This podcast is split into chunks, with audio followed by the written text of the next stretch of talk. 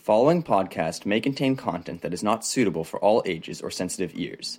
Please be responsible. Thank you, and donkey. Hello, Save Them family. Landon here. Thank you for joining this episode of the Save Them podcast. And uh, I do apologize for the background noise today. I'm having to record this podcast outside. Um, heading to the field this week and got some got some outdoor activities going on here. So um, just wanted to highlight something today that um, you know it's it's it's a common entry point uh, to to the human trafficking sphere, and I just I, I just want folks to understand that it's not cliche and when um, when we talk about how people get into trafficking, often people think about things like, oh, you know, some movie where somebody's kidnapped from the high school, or you know, the and the dad has to go on a search and all this, and and those things definitely happen, um, but it's not the most common form of trafficking. Uh, you know, typically the, the majority of your trafficking is familial, where people are selling their children either to clear drug debts or to you know rent them out to adults and make money off of it and all that. That's that's a lot. Um, but another big entry point, especially for um, those those ladies and young men who kind of head into their teens, uh, late teens, early twenties is this issue of recruitment. And they're often recruited into jobs. And so, um, part of what, you know, when we talk mission scope of, of Save Them is intervention to prevent those who are pursuing what are obviously trafficking situations and helping cut that off before someone's life goes off the rails. And this has um, taken shape in some of the work we've done with airports, uh, where we've trained airport staff to intervene and intercept uh, ladies who are obviously being trafficked in from another country or on their way to be trafficked, and informing them of what trafficking looks like and helping them understand the situation is actually trafficking, and uh, helping that young lady to make sure she doesn't get on the airplane to begin with, um, or to turn around and go home. And uh, you know we've, we've had real life situations where we had Thai women um, basically meeting up with a Nigerian pimp that they had met online, and um, you know, it was love at first type, right?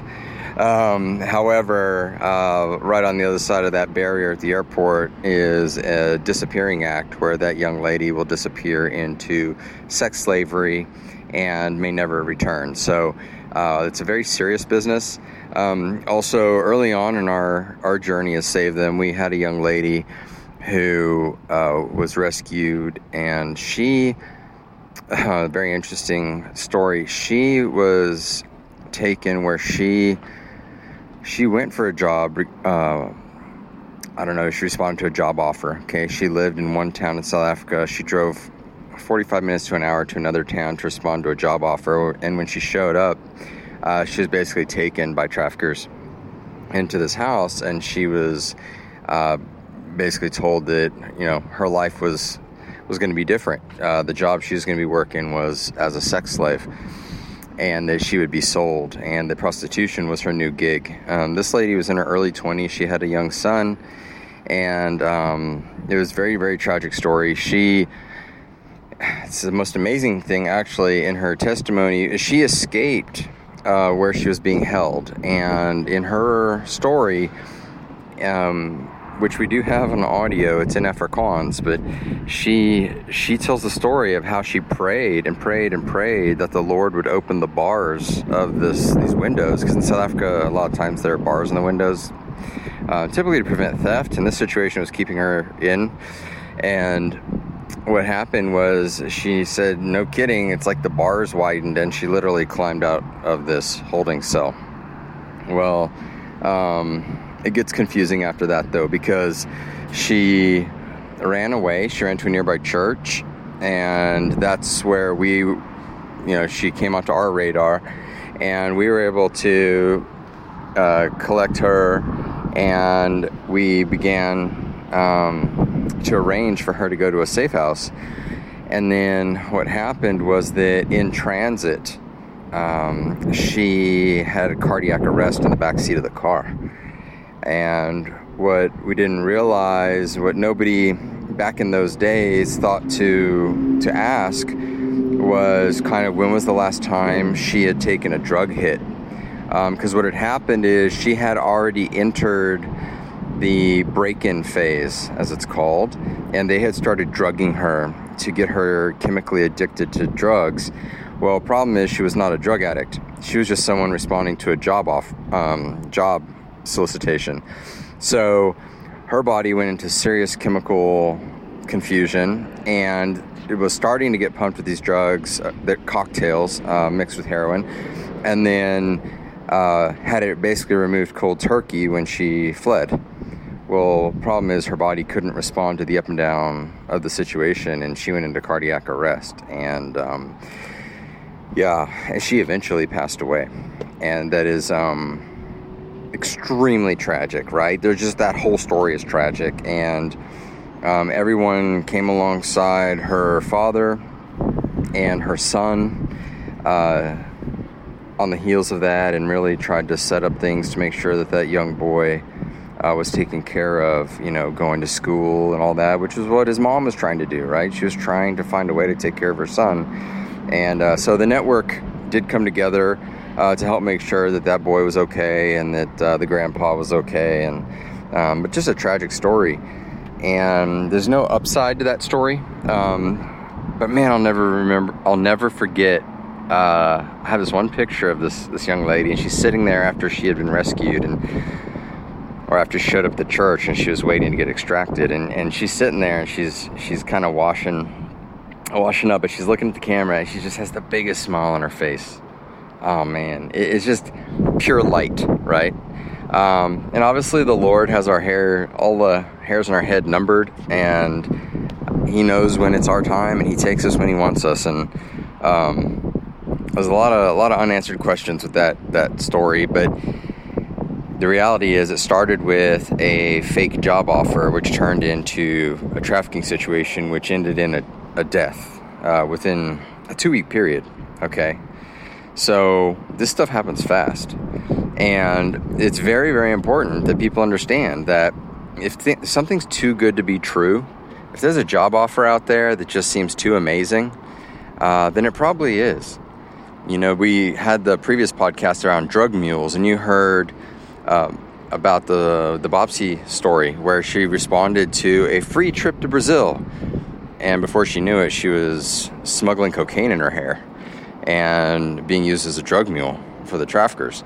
Okay, so you got to understand that life is not about the easy win, and, um, and and the traffickers use the easy win as a way to lure and entrap. Because typically, when you're lured into the easy win, you're not expecting that this is going to go south, so you're pretty unprepared for pretty much everything that's going to come your way, and it's a really easy capture for the, traffickers. So um, it's it's just it's an important piece, and so we try to initiate programs um, both at an awareness phase. We work with partners. Um, our authority partners work with partners. Everybody's working with partners, trying to get the word out, trying to educate, getting into the schools, getting into churches, telling people, look, if it's too good to be true, then it is. It's too good. Don't do it. Don't pursue it. Um, it's a scam because uh, that scam could end your life and it could end it very quickly. Uh, so that is the focus of today: is avoiding the job scam, avoiding uh, the too good to be true scenario, and being wiser than the enemy. All right, don't not letting them have the one up on us here, and having the courage to talk to our our kids, like our teenagers, and all this, to prepare them so that when they start having to make life decisions about work choices, and they're sitting in an environment of severe underemployment or um, yeah just really struggling to pay the rent or whatever that they don't just grab the first amazing thing that comes along uh, which will answer all their dreams because guess what chances are 99.9% of the time out of 100 it's too good to be true So uh, let's let's equip our, our sons and daughters um, with that wisdom. And I did pull a, a, clip today. It's from the SABC, and it's from a, an awareness organization in South Africa that talks a little bit about uh, the dynamics of human trafficking in South Africa. And they begin the story with the job scam because that is a big one, big one in Africa with so much underemployment and people struggling to find work, you can understand that it's easy pickings when it comes to the job scam. You know, the joining, you know, every lady's, you know, beautiful and going to be on the front of a magazine. Uh, yeah, until she shows up to get her picture taken and she ends up online and she's now stuck in a house somewhere being rented out.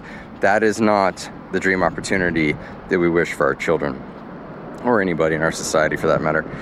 So, okay, so I'm gonna go ahead and I've pulled the audio. Uh, I'll also include the video uh, link in the program description box of the podcast. And uh, I encourage you to get the word out, let people know. Um, just just have a conversation about the too good to be true situations and and how we need to avoid those. So, um, thank you again for uh, tuning into the Save Them podcast. Uh, please don't forget us. We're at savethem.org. And um, any prayers, any uh, financial support uh, can go through that website. We got the contact form. Uh, we made a big change at Save Them. We dumped PayPal, and uh, we've moved on to a system called Bloomerang. Uh, which is used for a lot of nonprofits and churches and stuff to, to take donations. So that's what we're using from here on out. Uh, we're much happier with that situation. Uh, we had to get off of PayPal. Uh, for anybody who's followed anything the past year, there have been a lot of issues with PayPal, which um, were starting to give us a lot of headaches. So we've abandoned that and we've gone to Bloomerang and we're thankful for that change. We're thankful for our financial team who did the hard work to get that in place. And uh, yeah, so again, though, ultimately, if you know someone who needs help, uh, please reach out to us. Contact form on the website will get that info to us, and uh, and hopefully we're able to make a difference. Okay, all the best to everyone out there, and we'll talk to you next time. This is Landon out. Cheers. Nancy Strauss is the creative director for True Life, which is a Durban based NPO, to talk more about this campaign. Good evening and welcome to you, Nancy. The campaign highlights that human trafficking is the fastest growing criminal industry in the world. It generates a staggering 258 trillion rand and upwards per year. What factors are making it possible for this industry to be so lucrative? Thank you so much, Iman. I think uh, one of the biggest problems that we have in South Africa is a lack of education about this issue. And so we're so grateful for the opportunity to launch this campaign in partnership with the National Freedom Network and Think Creative Africa. Um, Gauteng is, as you've mentioned, um, has many hotspots, but I need to make it very clear there are hotspots in every single province. Uh, we've just begun in Gauteng and hope that this campaign will gain momentum throughout the country. Uh, my organization, True Life, works primarily in schools to educate young people about the dangers of trafficking. And on a weekly basis, we are uh, approached by young people that have received fake job offers through their social media. We have young girls being approached by supposed modeling agencies through their Instagram accounts. We've had stories of high school learners being forced into taxis at the taxi ranks. Um, and so it goes on. And while we don't want to um, resort to any fear mongering, that's not the point of this campaign. The, the really what needs to be done is in the hashtag, the traffic you need to know. Knowledge is key. So if we can get the message out there and inform these communities, then they'll be better equipped to protect their young people and protect everyone. Yeah, I think it's right when you say, Nancy, that we should not approach it from a position of fear and disempowerment, uh, but of awareness and power. Um, and so when you're talking to these young people, I mean, what, what are some of the things you tell them about how to be, you know, aware. And as you say, you know, adverts and, and you know, job opportunities and so on uh, are very alluring, especially in a context like ours where unemployment is high. But what are some of those fail-safe methods that people can use to make sure these are not, or, you know, these are legitimate job offers or opportunities? Exactly. I think the first step is just helping young people recognize that unfortunately there are people out there that want to take advantage of them. Um, and just to be cautious of anything that looks too good to be true. Uh, we also promote um, South Africa's national human trafficking helpline. This is a toll free number that anyone can call at any stage. Um, I'm sure you will be sharing it, but it's 0800 222 777. Uh, it is a fantastic resource that you can phone and they will actually vet job opportunities for you. So, whether it's to report any suspicious behavior or even just to ask questions, we, we try to direct young people there. On top of that, we also equip them with the steps of what to look out for for human trafficking. Um, my organization, True Life, are big on um, the slogan brave choices equal a better future. We really believe young people have what they need within themselves to actually be heroes for each other. If they can look out for each other and start to kind of have a my brother's keeper mentality, then we can start to see them really start to protect each other and not just turn a blind eye when they do see something suspicious, when they see someone in need, or even when they overhear maybe a conversation between friends. Hopefully, those red flags we raised and help can be gained. Yeah, I, you know, and, and it's a pity that we have to actually resort to, to firefighting in a way to make sure that we don't, you know, we don't uh, get caught up um, in, in situations where we might not have any power. But I want to go back to these hotspots I talked about at the beginning of the program. Why are they popular sites for traffickers? You, you know, in other words, I mean, what is it about either? You talked about online recruitment. Yes, we got that one. Um, but in terms of, you know, physical spaces, why are those spaces, uh, you know, places of, of opportunity?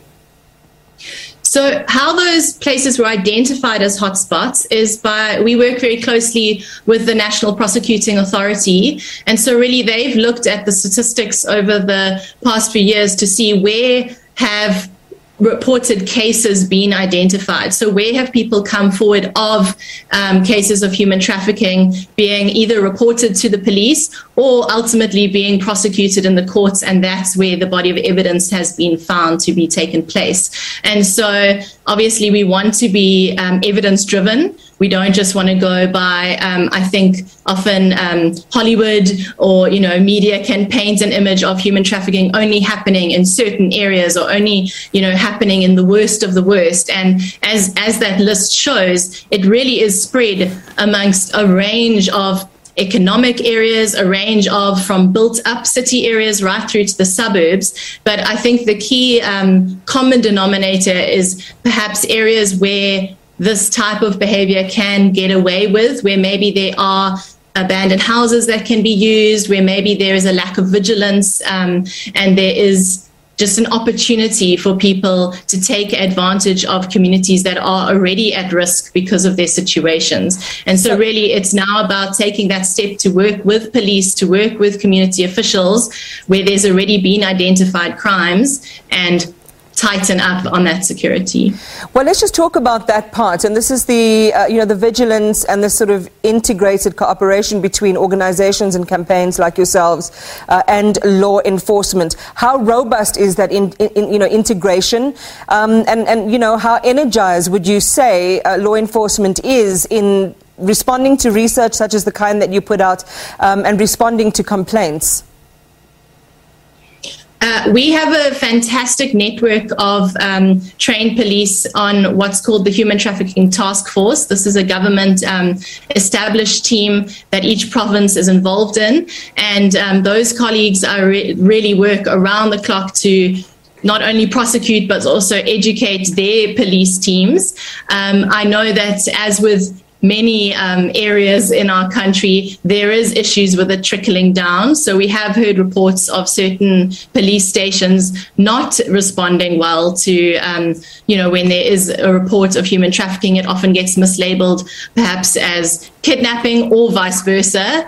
Um, so there is definitely more education needed, I think. But I know that um, those that are on the ground really dealing with this, the, the task force that have been kind of mandated to deal with this issue, yeah. um, are really doing great work in that area. And so hopefully, as they continue to train year after year, that will spread and trickle down into kind of the lower ranks of the police force.